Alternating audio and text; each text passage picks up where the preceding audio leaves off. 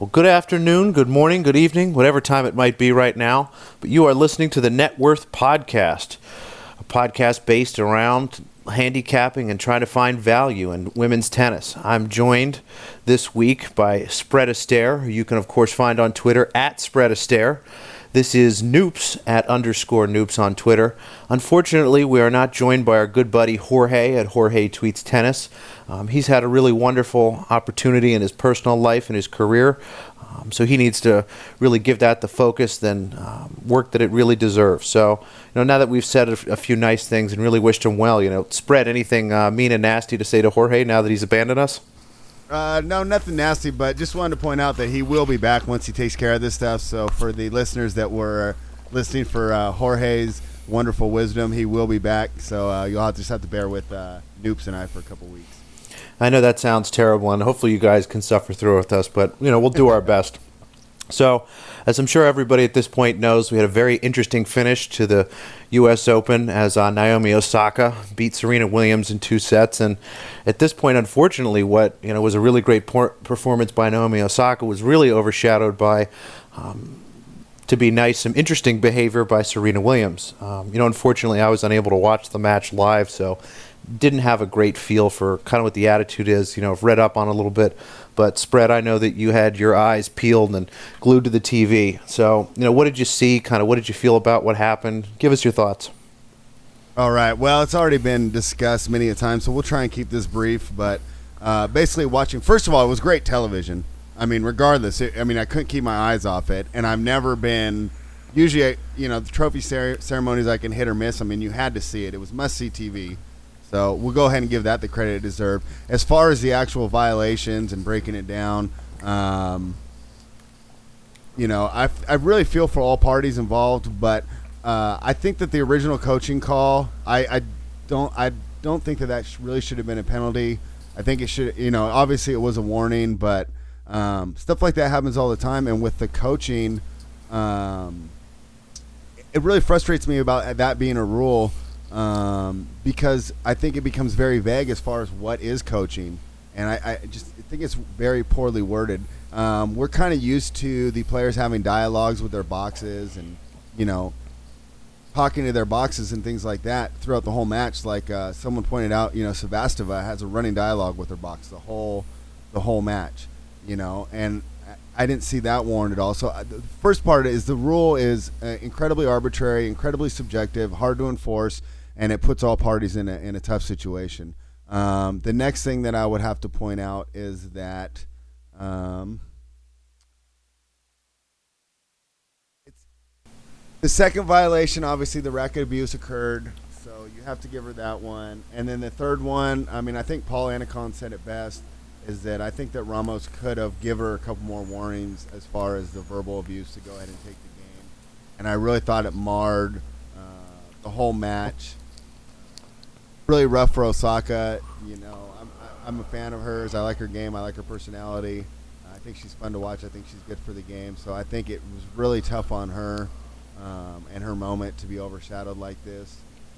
But my main takeaway is that I think the coaching should. I, uh, talking to your box and stuff, that should just be it should be allowed. I mean, I don't I don't regulating is just too hard because you get to the point where you say, "Come on." Now it's "come on" coaching. I mean, I say "come on" when I'm working with younger people or trying to you know be a coach or a mentor. I'll say "come on, let's go, let's go, come on." I mean, technically that's coaching. So uh, it, it gets to the thing where any interaction with your box can be construed as coaching. So I just think it's a poor rule, and we should just get rid of it altogether it's really disappointing to see the end of a major tournament, you know, U.S. Open, a Grand Slam, something that will be a really key moment for any player, let alone your first time. And, you know, again, this match is going to be remembered for something else. Uh, it's disappointing anytime that you see an official really get involved in a big moment like this.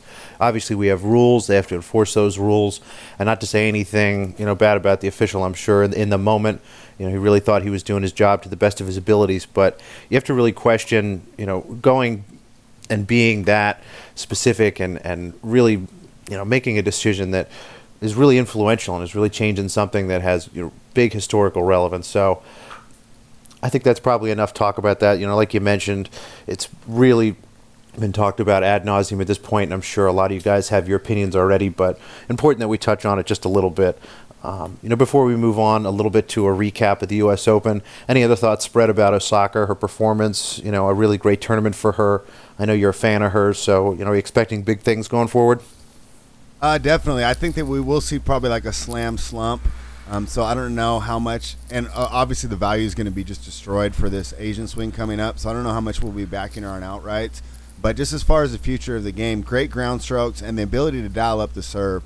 Um, the game at, at 5 4 in the second set, after you know all the drama and all the shenanigans had gone down, and then Serena um, basically served herself a game, you know, to cut it to 5 4. And then for Osaka to just come up, and she's hitting between 110 and 120 on every on every first serve, and for her to just nail them, and even the serve at the end of the game, I think really that's where um, her game can be underrated is the fact that she can dial that serve up. And before, when I thought about her, I'd always thought about the huge ground strokes and how that she can turn, you know, even the the strongest attacking players into defenders because you know she can hit with with all the other girls on tour, and she packs as much of a punch as any as any of the other women on tour, but. Uh, the serve was really what impressed me this week, and her, her ability to get it in consistency was I, consistently was I think the reason. She it was a really impressive tournament for her, and you know as we start to look at some of the takeaways, you know if you want to hear some of our thoughts about some of the earlier rounds in each quarter specifically, you can take a listen to last week's episode, but. Just to look at a couple big takeaways, um, you know, seeing a player like Naomi Osaka win the tournament in a tournament where you know I saw a lot of success from a lot of younger players. Um, you saw Aryna Sabalenka make the quarterfinals. Um, you know, we had Madison Keys make the quarterfinals. Um, a lot of young players. Marketa Vondrousova won three matches and, and, looked really impressive. You know, someone to really be excited about coming up in the future. Um, you know, although Sloane Stevens had a little bit of a letdown, you know, still some great matches and, and proved that there's a lot of talent there. Um, Anastasia, Anastasia Sevastova, um, you know, beating Sloane Stevens gave us a lot. So a lot of young players here to really be excited about, not just Naomi Osaka going forward. You know, spread. What did you take away from the week, kind of in the last couple weeks in total? All right. So the main thing that I took away just from our uh, gambling perspective is I'm going to be looking to back Marketa Vondrousova a lot in 2019. I was very impressed with her. I uh, mentioned last week, you know, that I'd seen her on the Challenger blowing people away, and I was waiting for her time and uh, this really looked like it was it. She had the, the tough loss to Kiki Bertens there, um, but she played great, and Kiki's been playing great this summer. Um, so I, I, thought that was a great match. Um, you know, yeah, just, it's really. Oh, oh yeah, she really beat Bertens. I'm sorry, and then she lost the next round. But um, yeah, yeah, really exciting win for Bertens for well me and not some of our other compatriots holding Kiki Bertens tickets. Right. Yeah. She beat Bertens. Excuse me for that. And then uh, uh, she lost to Tsurenko after that. But um, just uh, uh, just a great performance from her. And uh, like I said, I'm to stay away from some of these Eastern European players on this Asian swing. But in 2019, I expect to be uh, riding a lot of Vondrousova tickets absolutely a name we're going to be sh- be sure to write down. Um, the one other thing I, I, didn't mention at first was I'm going to be diving in a little bit to this more kind of in the upcoming weeks, but really seemed like we had a lot of short matches. You know, a lot of six ones, a lot of six twos, um, a ton of two setters, um, just flipping through.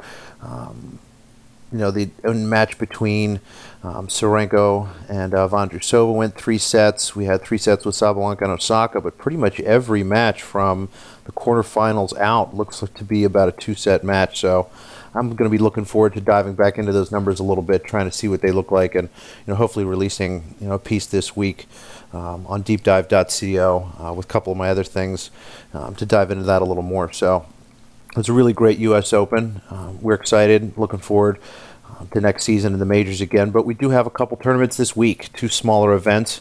We have a 250 in Hiroshima and a 250 in Quebec City. Um, now these are interesting tournaments in that they're the week after a major. You know, you see a lot of interesting things. Obviously, players build their entire years around majors. The U.S. Open's a really big event. You know, so coming off that, you have players that played really well, players that didn't. Um, there's a lot of trouble trying to find motivation. There's a lot of travel here. Um, so, spread. What are your thoughts on looking at some of the not only these smaller tournaments, but you know, either right before or after a major? Uh, I I try to stay away from them, and that's only due to my uh, historical uh, poor poor performance and poor results in picking these tournaments. I think a lot of the times um, it's really tough to gauge the motivation and uh, the physical wear and tear that uh, these women are coming into the tournament with. So sometimes I find them uh, very unpredictable. Um, what I do like to do though is uh, try and make it kind of like an underdog only week. Um, I just uh, I know during the majors and stuff we like to do square parlays where we might take two or three favorites and not worry about uh, laying the spread, you know, and just take the you know just money line, money line, money line. And I think that works pretty well for us, you know, at the U.S. Open and it's the bigger tournaments, the Masters 1000s. But at these smaller events, that doesn't work. So what I will be doing is I'll be trying to identify dogs of like plus 200 or more, and um, you know we'll try and hit on those. Uh, take advantage of some big names that might be unprepared or, or just there to collect the appearance fee, and um, try and capitalize that way.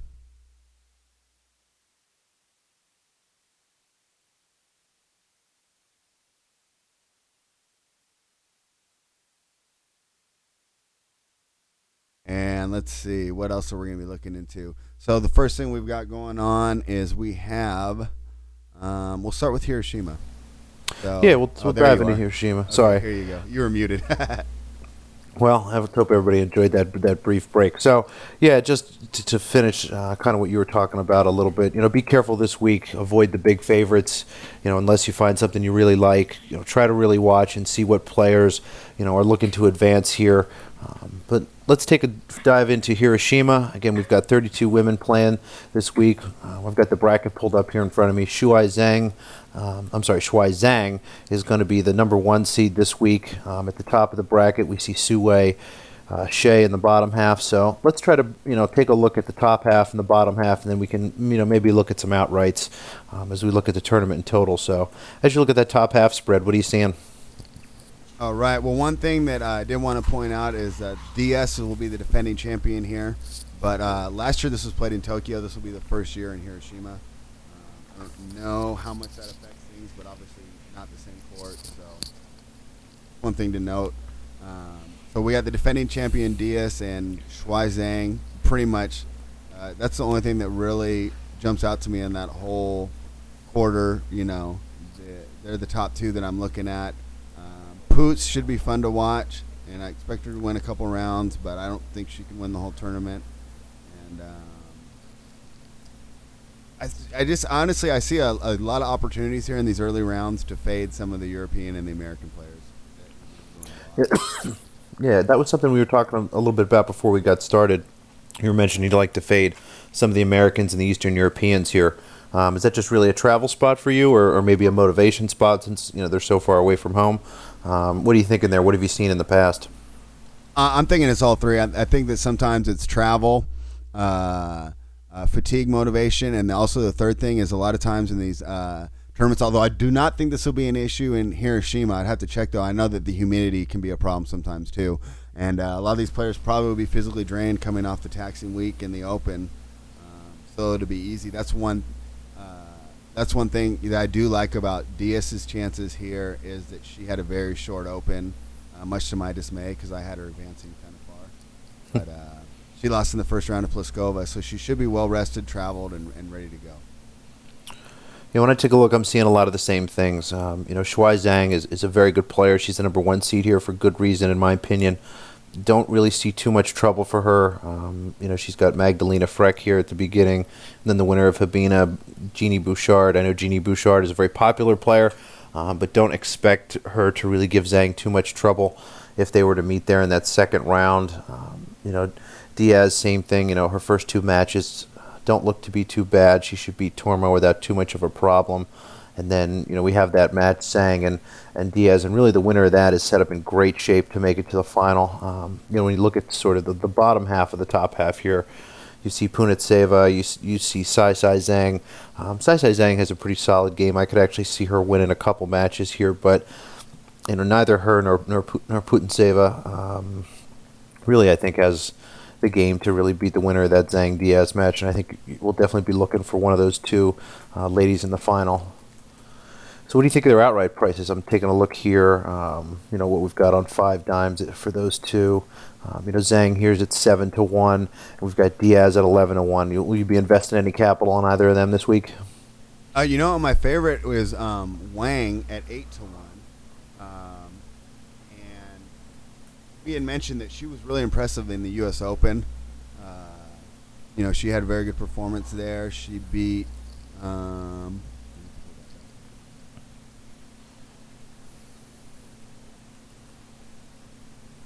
We had just discussed it too. Oh, uh, Rybarikova. Oh yeah, R- uh, Rybarikova, which I think was a good win, and then um, she beat Begu, which we kind of you know poo-pooed, and then she played very well against uh, Svitolina, even though she wasn't able to pull it out. So I do like her chances here at eight to one. Yeah, so when you look at the bottom half there, it's we'll start with her. Um, you know, what do you think of her draw? I don't see too much in the way of opposition. We've got Magda Linette there as an eighth seed, but that doesn't really scare me in, in any way, shape, or form. I, I think, like you mentioned, she has a really nice walk into the into the quarterfinals there with a chance to make the, I'm actually the semifinals even to make the finals. And I wouldn't um, be surprised if Zidansek beat Linette. So I I could see Wang not even matching up. That's interesting. That's let me take a look at some of Zidane's numbers. I think Linette, you're right. Usually um, I, I don't wonder if that's maybe even a name recognition thing. I'm not sure if she's a popular player, but you know, when I, when I look at a lot of her um, her lines, they don't really make a whole lot of sense to me from a numbers perspective. So um, it could be a good opportunity, like you said, to look for a dog here. Um, you know, Zidane's not a ton of matches I think played at this level, but that's an interesting look ahead match there. Um, now, do you see anybody in the bottom half of that second half there? You know, we've got Tomljanovic, we've got uh, Hsieh. Anybody from there that really gives you any concern that you think could have a good week? Yeah, obviously Tom uh, Hsieh and Tom Tomljanovic uh, would be the biggest problems. But honestly, uh, we have a colleague that likes Tom Tomljanovic at twelve to one at this one, and I I'm not against that. I don't think that's a, a very bad play. But one thing I do worry about is her form hasn't been the best right now. Um, but she did show flashes over the summer. Um, and then Hsieh, we talked about just being a very solid player. So once it gets there, uh, you know anything can happen in that match. So uh, at at ten to one, she might even give you a little better value there.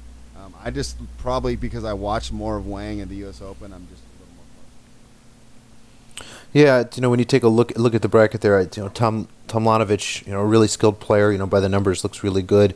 Um, should you know be able to win those first two matches and give Hsieh uh, probably a tough time if not win. You know whereas if you look at kind of Wang's group there, the best player really by the name of the numbers is probably Linette. And like we said, nothing to really be too afraid there. So I think you're right. I think when we take a look at Wang at eight to one, um, you're holding an eight to one ticket for someone who you know, has a really good chance to make the semifinals here.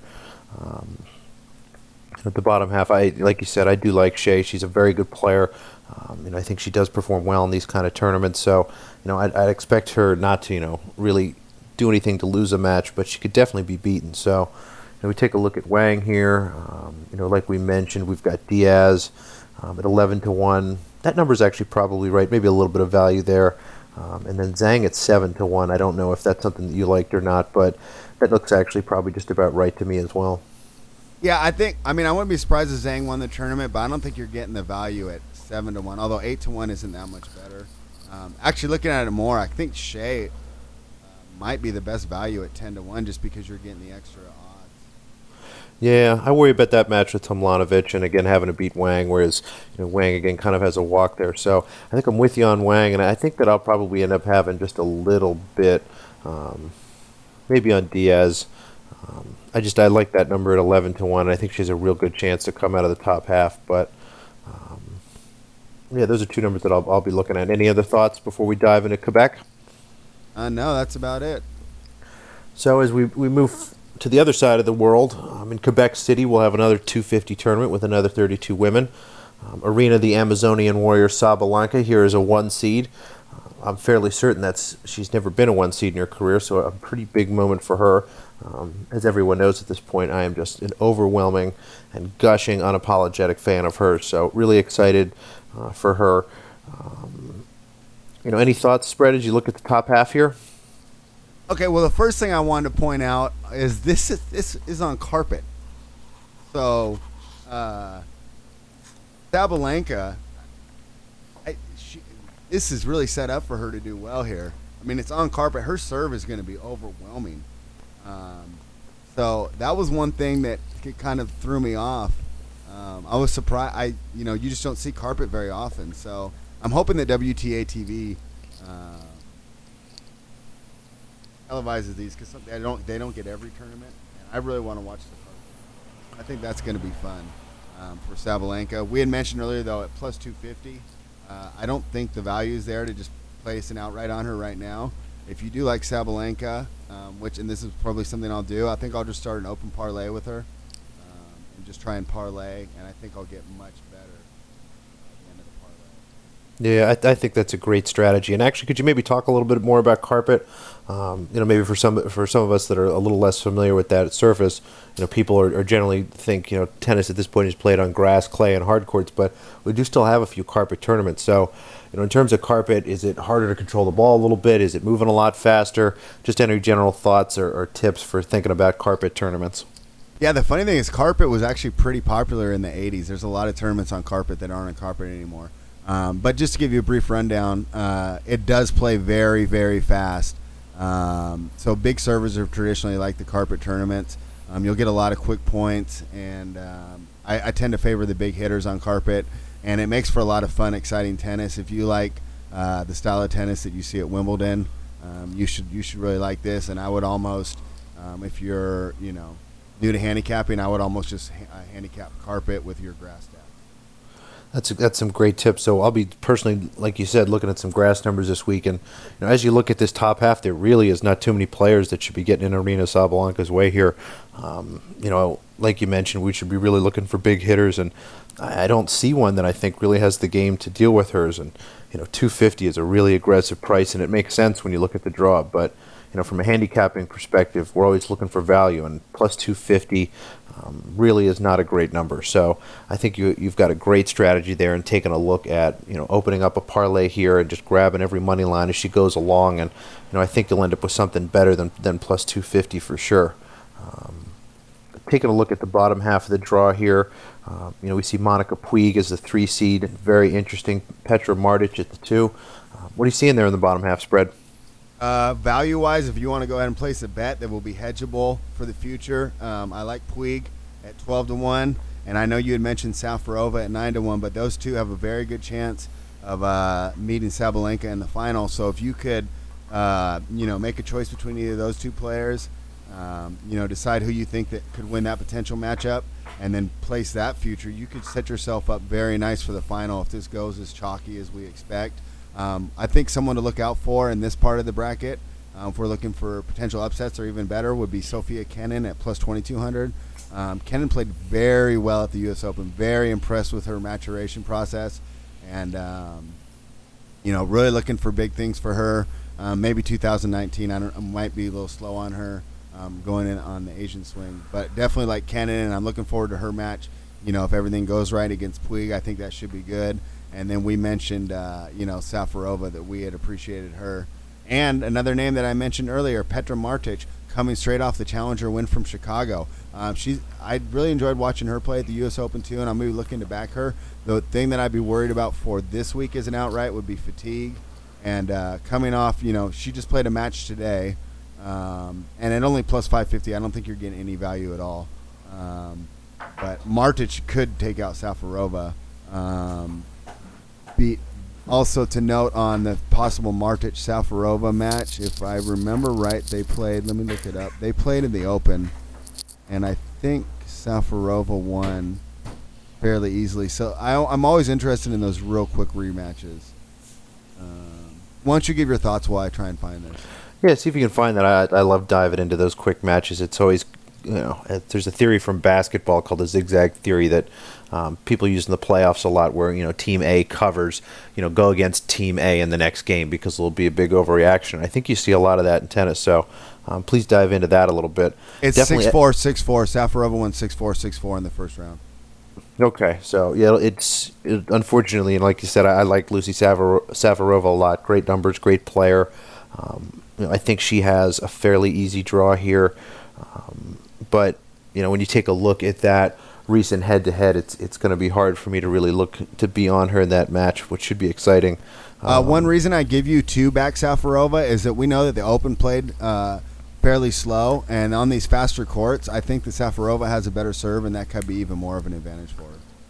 That's true. We'll have a change in surface, which obviously makes a big difference. Um, you know, surface really is, in my opinion, the biggest aspect of handicap in some of these. So I, th- I think you're right to point that out. So thank you.